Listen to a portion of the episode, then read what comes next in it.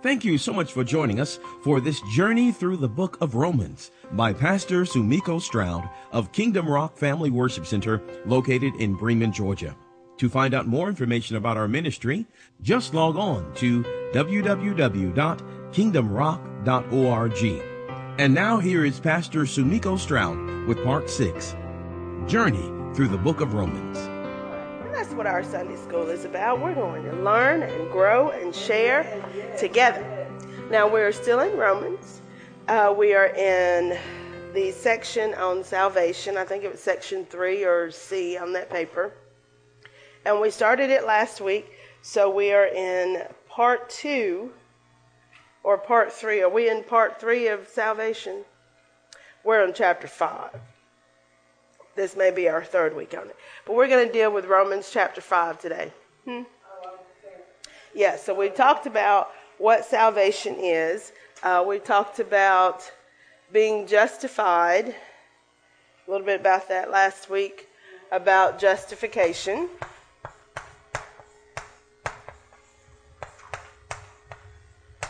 And what it means to be justified. Um, some people say it's just as if I, you know, had never sinned. It's more than just forgiveness.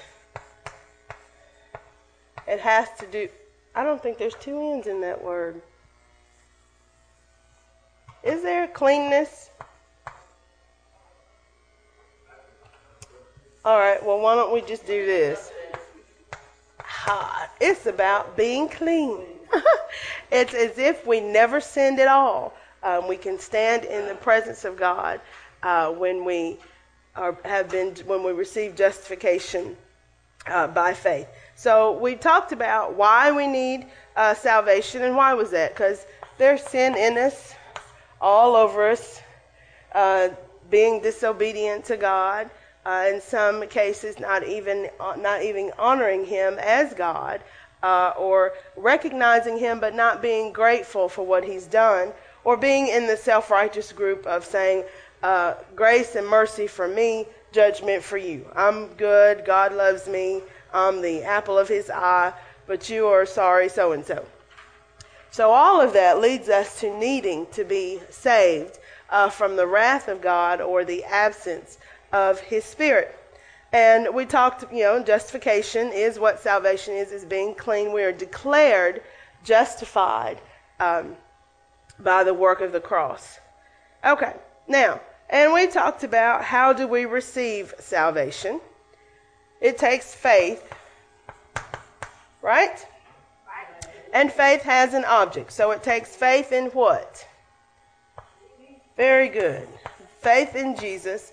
Faith that the work on the cross could reconcile. And we all know what, we, what I mean when I say reconcile, right? Think about your checkbook. Um, when you reconcile your bank statement at the end of the month, you make sure that what the bank says you have and what you say you have equal. So, in order to be reconciled, we need to be brought back into the position that we were in, you know, sort of zero out kind of thing. So, we want to be reconciled, we need to be reconciled with God. We have to have faith that the work on the cross can do that. We're going to talk a little bit about why it can uh, today. So, first, you have to believe that it can. Then you have to believe that it did. Okay? And once you have all of that together, then we can be reconciled. We can be justified. So it takes faith. It takes believing. Okay? Uh, it's not based on our works, based on how we behave, but it's based on how we believe. That's the difference between now and um, Old Testament under the law, where actions and uh, rituals and things were necessary. We all together so far? This just a little review. Okay. So today we're in chapter 5, but we're going to not take it in order. We're going to start toward the bottom of chapter 5. And we're going to talk about why the cross, why the work of the cross, why Jesus doing what he did can um, reconcile us to God. And we're going to talk a little bit about a thing called headship.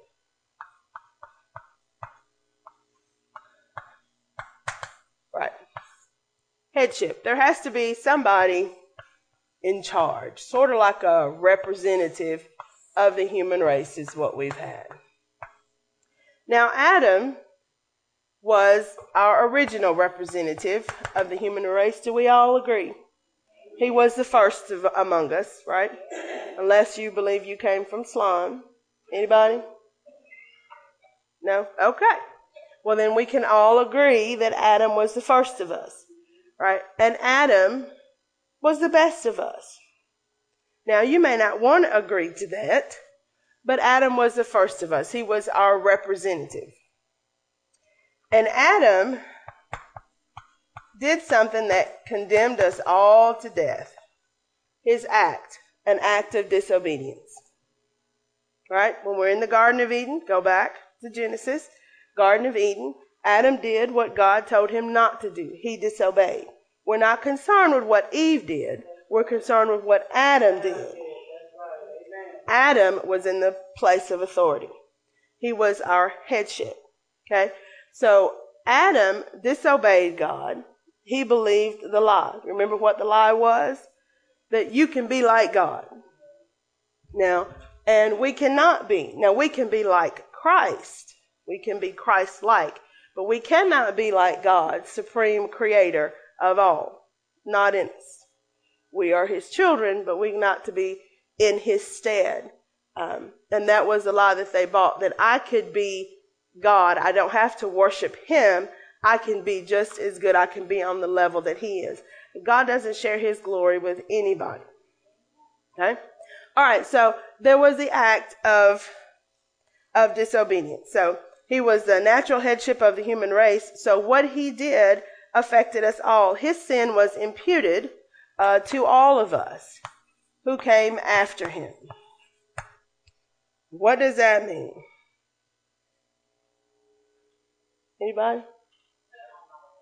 Thank you. Right, it was put on all of us or put to our charge. Kind of like if you had a grandparent or a great grandparent that lived in, I don't know, Alabama. They lived in Alabama. All of your family has lived in Alabama. And before you were born, your great, great, whatever grandparent decides, I don't want to live in Alabama anymore. I want to live somewhere where there's snow on the ground in the winter and all of that. So I'm picking up and I'm moving to Colorado that that person's action is going to affect you, right? Even though you're never you haven't even been born, the fact that your ancestor, your great great whatever grandparent relocates to Colorado uh, imputes on all of you from now on that you're going to be born in Colorado.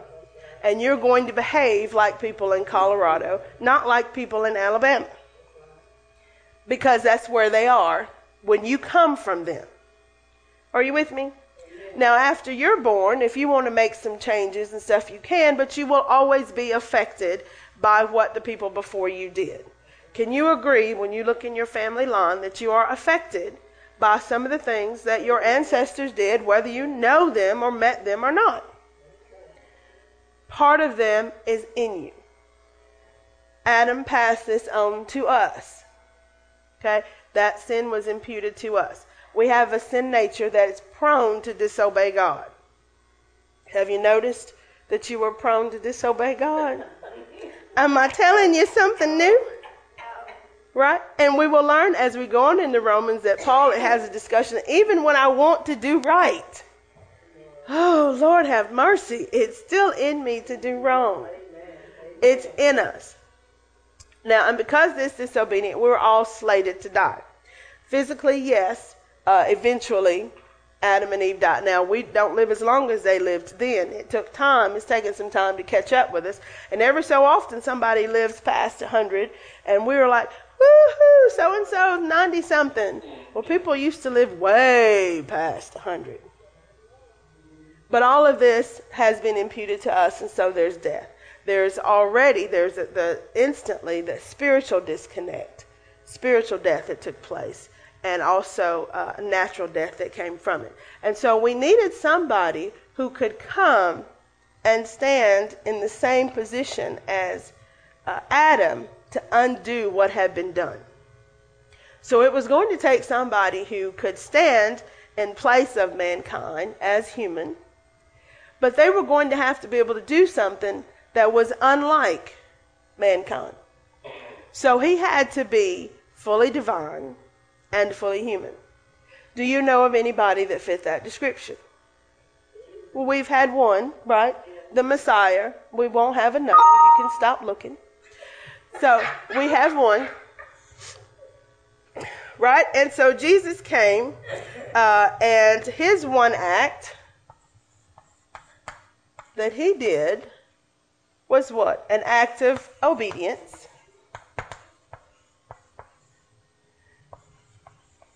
Was the death on the cross. Because he was fully human, he could stand in our place and take the penalty from this act, which was the penalty of sin is death. Right? And he died. He paid that penalty with his life. Um, but because he didn't stay dead, his resurrection gives us the ability to live. Right? So that we don't just have to die for the penalty of our sin. It's already taken care of. And remember, we talked briefly last week, we've been redeemed from the curse of the law, from the curse of sin and death. We have our Jesus coupon for those of you that clip coupons, right? We've got one, and it says, he says that he was willing to pay the full price of what we are looking for, right? What we need is eternal life to be able to be reconciled with God. That's the product that we are coming to get, that we need. Um, and the only way to get that product was death. And he says, I've already paid that for you. So that if you just accept, if you just believe, uh, then you can be justified by your faith uh, that this can and will do what it needs to do. And we don't have to pay this penalty. But it's up to each of us. Because if you've ever used coupons before, you know that if it doesn't matter if you have one, but if you leave it at home and you get to the store and you tell the cashier, I have a coupon for a dollar off this. If you don't have the coupon with you, they don't give you the dollar off. So we can not accept Jesus and we will stand before God one day and say, you know, I heard about Jesus redeeming and, and now I know about that. So can I just put this in place? And he'll say, well, you never received that coupon. You didn't ever apply it. So, no, I'm sorry. It, you don't get the benefit of that. Okay? So that is our headship where Jesus comes in and um, takes the place of what went on with Adam. Are we still together? Y'all are scaring me this morning. We're going to make it through this. Yes, we are. Okay. So that's the bottom portion uh, if you're reading along in chapter 5. That started at about, what verse was that? Who's looking along? That's toward the end. About verse 10. Okay. Yes. All right. So that is how it works. Now, so we know what it is. We know how it works. We know um, why we need it, and we're going to talk a little bit more about why we need it. Why do I need salvation?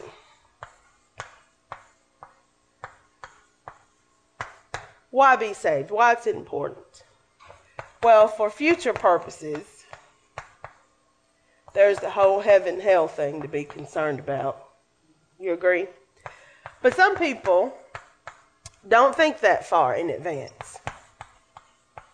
Some people don't plan at all. They can't tell you today what they are going to do tomorrow, what they're going to eat tomorrow, where they're going to be next week. They just don't particularly care. Tomorrow takes care of itself. So, if when you are telling somebody about Jesus, all you can do, all that you have to tell them the reason that they need to be saved is so that when they die they go to heaven, that's not going to reach a lot of people because they're not concerned about that because their whole attitude is tomorrow takes care of itself. What good is heaven going to do me today when my life is in shambles, my heart is broken, my body is racked with pain, and I'm broke. The promise of one day walking on streets of gold does not help me right now when I'm living on a street of asphalt in a cardboard box. Okay? So I need some now benefits. What are the reasons that I want to be saved right now? What is the reason for clipping this Jesus coupon and being associated uh, with these people called Christians, who some people say that they are the most judgmental people around, and some people say they don't really know what they believe, and I don't really know if I want to be a part of that. What are some of the present benefits of justification? Well, the first one is peace with God. Okay?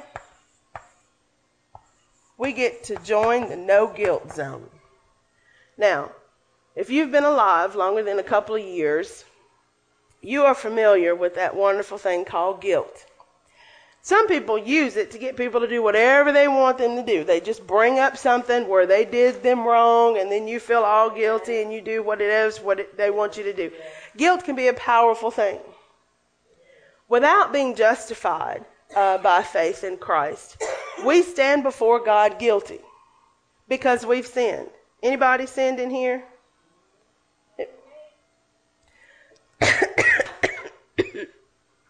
right.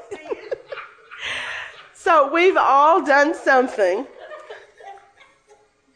Some people did just right then. They lied.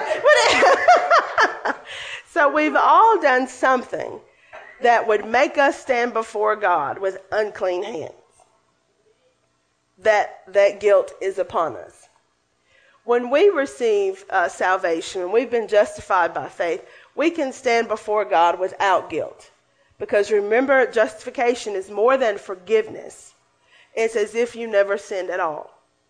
So when somebody comes up to you and they tries to throw a guilt trip on you, but you know you haven't done anything wrong, it doesn't work, does it? You don't feel bad about it because you didn't do the act that they're accusing you of.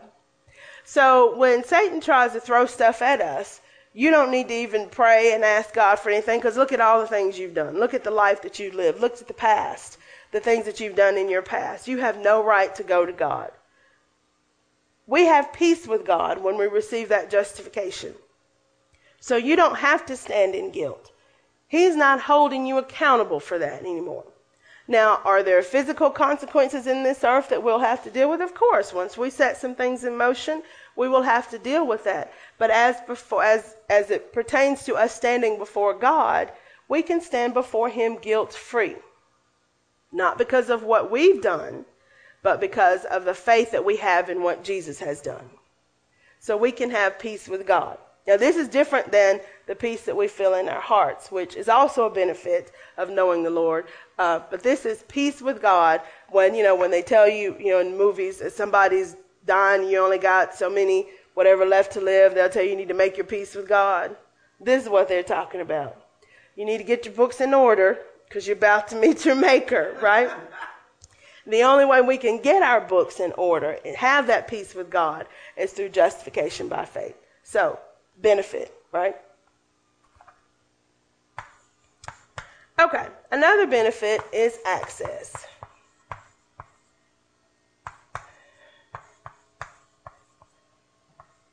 Makes me think of that TV show, Access Hollywood, and they're supposed to have the, you know, ticket to get in to know everybody's business. Well, we can have access to God. I don't have to, and what that means is I don't have to go to somebody else and ask them to ask God. You know how sometimes you do that when you're younger? Well, you go ask them? My favorite. When um, your kid wants to go to somebody else's house and they'll have that kid, you go ask my mom if I can come over. you know, because you figure they won't turn them down. Um, and sometimes we will take that approach to God. We'll find somebody in the church that looks like they pray a lot We'll go to Elder Ware. Will you will you ask God um, if He will um, heal me from this? Because He'll hear you. I know you got a relationship with him. Will you ask him? Now, there's nothing wrong with asking somebody to pray with you. I'm praying, join with me as I pray, but not out of concern that God won't hear you. Justification by faith means that we have access to God. We have the privilege of being able to approach him because there's no guilt. There's there's nothing on us, right? We can go in Christ before him and we can talk to him just like I'm talking to you all. You know how when you've got somebody, now some of you feel very comfortable with me and you don't mind coming up and asking me whatever question. Doesn't matter what it is, if it's something you need to know, because you realize you have that. I've got access to her. I can go up and I can talk to her and I can ask her something. We should be that comfortable with God. You don't have to stand guilty thinking, I don't know what he's going to say. We have access. We have relationship with him. He is going to hear you. Now, he may not give you the answer you want, but he will hear you and he will answer your prayers. So, is that a benefit to me? Huge benefit of salvation is I have access to God. I don't have to go to my preacher, to my pastor who's trying to slip out of the room. I don't I don't have to go to him when I need a word from God, thinking that that's the only way I'm going to get it. What happens if the day you call him, he's not answering his phone? What happens to me, Pastor, if when I need you, you don't answer your phone? That puts you in a bit of a pickle, doesn't it? bye bye. if our access was limited to some other person on the earth, then that puts us in a bit of a bind because sometimes we are not accessible. And then what happens? If you're out there and there is an emergency and you need to hear from God right away, there is something going on, there's some decision you need to make, there's something that you need to know. And if you're limited by being able to find somebody else, then what happens if they're having a bad day? Or if they're not feeling well? Or if they're already across town accessing God for somebody else? So we have access to God. We can go to God on our own.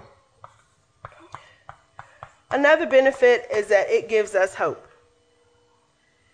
We don't have to be consumed with a feeling of hopelessness when things are not going as we think they should go. We have hope in knowing that it is going to get better. The worst that could possibly happen in this life is that whatever I'm going through kills me and takes me off this planet, even then, I will open my eyes in glory. Right? Worst case scenario, I'm in the presence of God physically. But it doesn't have to always end that way, right? I can have hope that it doesn't matter how bad it is right now. I know that He's going to provide a way of escape. There's going to be some way. It's going to get better. He's going to help me through this. Um, I'm going to be a better person. And that sort of ties in with the next. Um, when James say, you know, about our tribulations, count it all joy when we go through diverse trials and temptations or what have you. That sounds crazy, doesn't it? Be happy when you're going through something bad. I don't think so. But we can have hope in knowing that although I am going through this bad thing, it's not going to just be for no, you know, for nothing.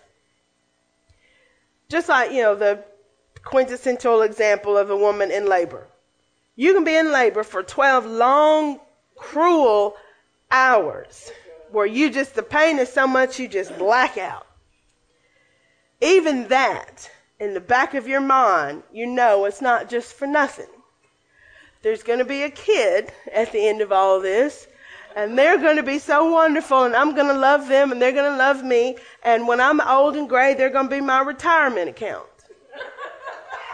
they're going to take care of me at some point. You know, I will be able to reap from this pain. You know, there is a light at the end of the tunnel. Same thing when we have to go through trials and tribulations, when we go through them in God, we can rest assured and know that even if I am going through this bad thing, something good is going to come from it. He didn't put this on me, but He will be able to find something in this to use to make me a better person and to help me to bless someone else. Something good will come from it. That's hope. Different from if you're sitting somewhere writhing in agony and pain, and at the end of it, it's just going to be more agony and pain, and there's nothing you're going to get from it. Like if you just decide to pick up a hammer and hit yourself on the thumb, just because you had nothing else to do. You weren't building a house and hit your, I mean, if you building something and hit your finger, oh God, at least, but I've got this wonderful building afterwards for all of my pain. But if you just sitting on the porch thinking, wonder what it'd feel like to bang myself with a hammer. That's hopelessness, right? When you have nothing that's going to come from this, you're just doing something. And to me, that would be an awful life to live. But some people think that way that there is no end of it to it all. Life is just a vapor. We come, there's no point to it. You're here on this earth, you do whatever you want to do, and then that's that. It's all over. Or, if you're a part of the group that believes, you can come back and try it again. If you don't get it right, you get a do over. Let's come back and perhaps you'll make better choices this time. And at the end, if not, well, then perhaps you can come back again and do it again and make some better choices or experience life as a different way. I don't want to be caught up in that. I need hope in knowing that He is looking out for me that He wants only what's best for me, and that He wants me to live an abundant life right now.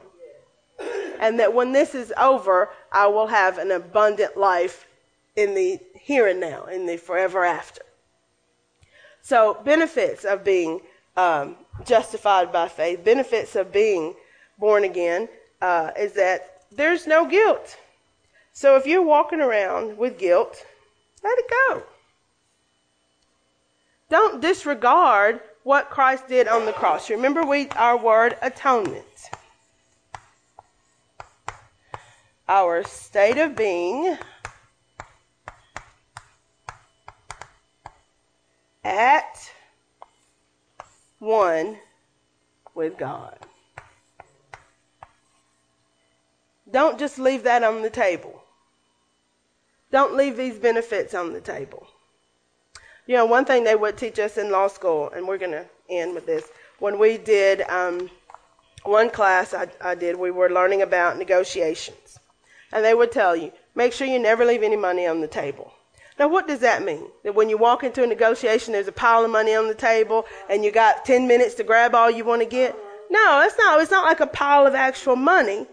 But what they're saying is there's stuff available the other side may not just readily tell you how much is available. But if you do your homework, you may know what is available. And if you sort of watch their mannerisms, you can tell, I believe I can get another 20,000 out of them. I'm going to go for it. I'm not leaving any money on the table. There are benefits in God. Now, unlike that situation, the Bible tells us what those benefits are. But you still got to do your homework. You can't just hold the Bible on your head and say, Lord, I want all the benefits that you have for me to soak down in my mind. And when I open my eyes, I will see them and I can check them off one by one as I get them. Doesn't work like that. We have to pray for understanding of the Word of God. And then we have to read it to know that these benefits are available to us. And then grab hold of those. Don't let them go.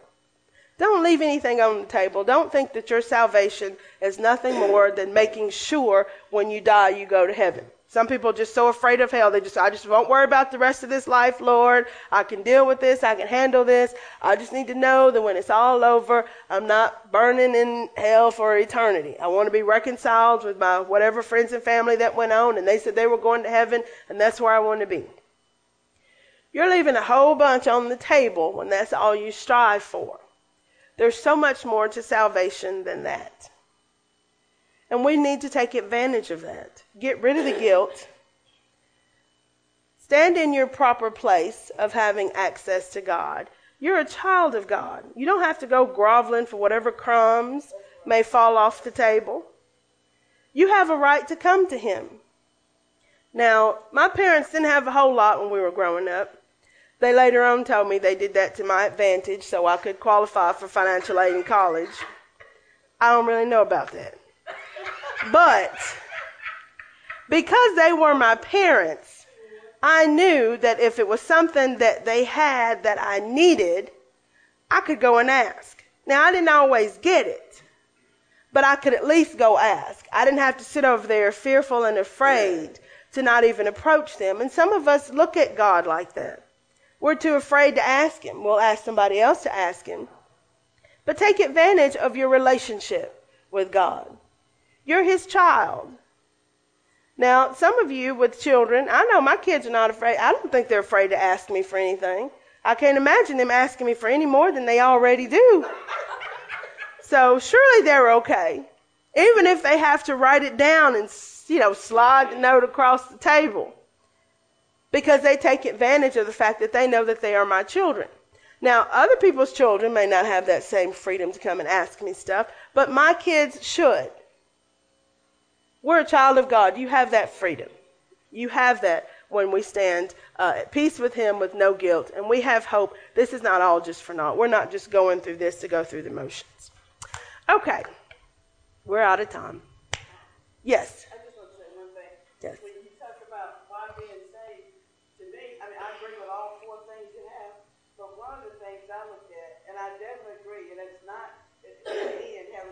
Right. But it's like uh, peace, peace of mind. Right. And being able to have, to be able to get stuff. People don't mind coming and asking you for the stuff you got. And I know my stuff comes from God. But so they don't want to put the work in in prayer ahead of time. I encourage them that they need to give their life to God and have that relationship so they can get the stuff that they want me to give them that I have. That's true. You want the benefits of a child? then you need to have the responsibilities of a child. Uh, you know, same example with my own children. Because of the relationship we have, they know that they can come and ask me for things. But then they also know that as being my children, there's some certain things that they that's expected of them, some things that they can and can't do. And some people want the benefit of being God's child, but they don't want the responsibilities that come with it. And so they want you to go and you you be and let me just have a little of the overflow. Well, you can do that as long as you want, but after a while, I'll be like, wait a minute. Hmm.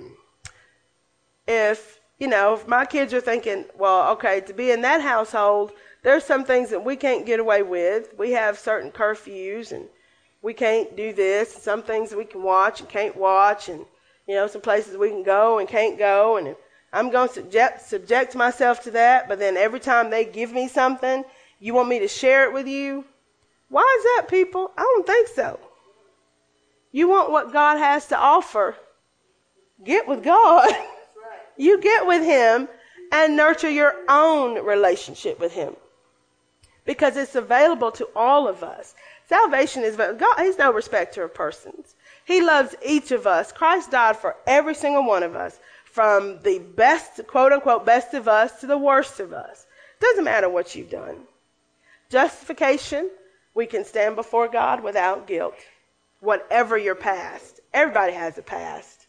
Some people's may be a little bit more adventurous than others. But we've all got one. We've all got things that right in the middle of doing it, we know we shouldn't have been. But we was having so much fun, you're like, you know, I'll worry about that tomorrow. But let's not leave things on the table, okay? Salvation is so important. And let's not limit us to just thinking it's all about um, heaven and hell. That is a very important part of it, but there's so much of it now. Think of the relationship that Adam had with God, that he could walk with him and speak freely with him. We can have that too. Yes, ma'am.